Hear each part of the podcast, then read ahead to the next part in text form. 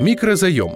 Как это работает и что нужно знать о займе в микрофинансовой организации? До зарплаты осталась условная неделя, а деньги были нужны еще вчера. Откладывать на черный день у вас не получалось, друзья не могут выручить. Стоит ли брать микрозаем и что нужно о нем знать? Во-первых, определитесь, действительно ли ваша ситуация настолько критическая, что на ее решение нужно занимать деньги. Во-вторых, оцените свои возможности. Деньги, взятые в долг, нужно возвращать, да еще и с процентами. Сможете ли вы вернуть заем вовремя, без сильного вреда для будущего бюджета? Итак, деньги все-таки нужны, и вы задумались о кредите или займе. Это распространенный и несложный способ решить временную финансовую проблему. Важно только соблюдать несколько правил. Чего начать, если вам нужен кредит или заем? Первое. Выберите кредитора. Для начала нужно определиться, где взять в долг. Есть два наиболее распространенных варианта со своими особенностями – банк или МФО – микрофинансовая организация. Если у вас есть в запасе время, хорошая кредитная история, и вы можете легко предоставить все нужные документы, обратитесь в банк. Банк выдаст вам деньги на долгий срок под процент, который будет заметно меньше, чем при займе в МФО. Если у вас нет времени или вы не уверены, что банк одобрит вам кредит, а сумма нужна небольшая и на короткий срок, вы можете обратиться в микрофинансовую организацию. МФО когда-то были созданы для поддержки малого бизнеса, который не всегда может рассчитывать на финансирование со стороны банков. Но среди обычных людей услуга быстрого займа тоже стала пользоваться спросом, поэтому МФО выдают и потребительские займы, в том числе так называемые займы до зарплаты.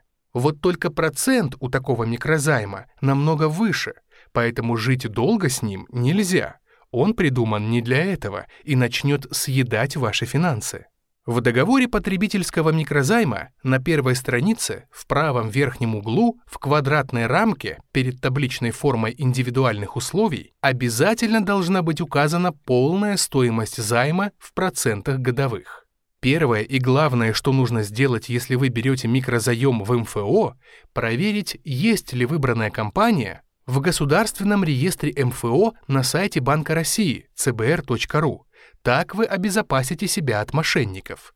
Когда вы обратитесь в МФО и вам расскажут об условиях займа, не торопитесь сразу подписывать договор. У вас есть 5 дней, чтобы обдумать предложение, которое вам сделали. Условия за это время измениться уже не могут. Возьмите паузу и проверьте, есть ли в реестре организация, которую вы выбрали. Данные в договоре должны полностью соответствовать данным в реестре. ОГРН, ИНН, полное и сокращенное наименование, адрес местонахождения. Второе. Оцените предложение. Даже если деньги нужны вам срочно, не торопитесь и не принимайте поспешных решений. Оцените предложения разных компаний. Хотя микрозаем выдается на короткий срок, учитывайте, что 1% в день — это 30% в месяц. Взвесьте, действительно ли вы готовы столько переплачивать. Максимальная процентная ставка по краткосрочному займу до 1 года — 1% в день или 365% годовых. Итак, оцените процентные ставки, прочитайте индивидуальные условия договора, они должны быть в табличной форме, и общие условия устанавливаются МФО в одностороннем порядке.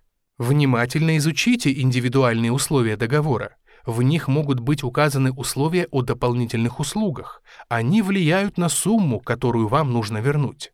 Проверьте полную стоимость займа. Она обязательно должна быть указана в рамке в правом верхнем углу на первой странице индивидуальных условий договора. О чем необходимо помнить, когда вы взяли микрозаем? Первое – сроки. Не забывайте, что микрозаем работает на вас только если вы взяли его на небольшой срок.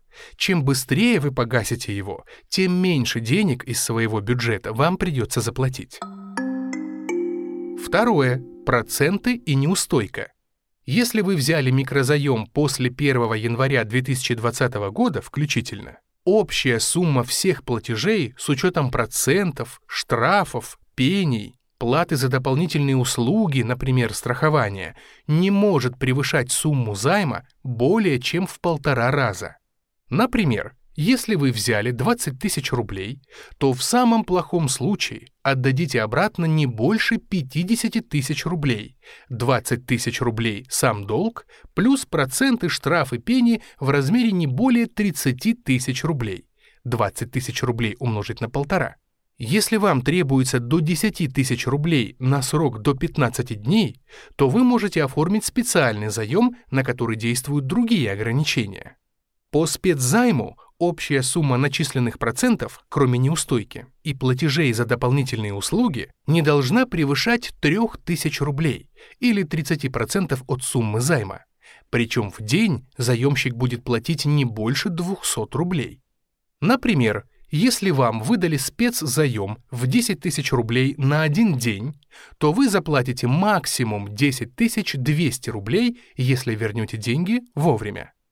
Неустойка за просрочку по спецзайму не должна превышать 0,1% от суммы долга за каждый день задержки платежа. Неустойка, штрафы, пени могут начисляться только на просроченную часть суммы основного долга, но не на проценты. Когда вы погашаете задолженность, не забывайте сохранять документы об оплате, чек, квитанцию или приходно-кассовый ордер. Помните, что заем считается погашенным в тот момент, когда средства поступили на счет или в кассу МФО. Попросите у кредитора справку о том, что вы погасили заем или часть долга по займу. Третье. Помните о полномочиях коллекторов. Взыскатели задолженности, сам кредитор или коллекторы, по закону не могут злоупотреблять своими правами и намеренно причинять вред заемщику или поручителю. Если вы сталкиваетесь с подобными противоправными действиями, нужно обратиться в Федеральную службу судебных приставов. И, наконец, четвертое. Помните о своих правах заемщика. Если вы считаете, что микрофинансовая организация нарушает ваши права, обращайтесь в Банк России.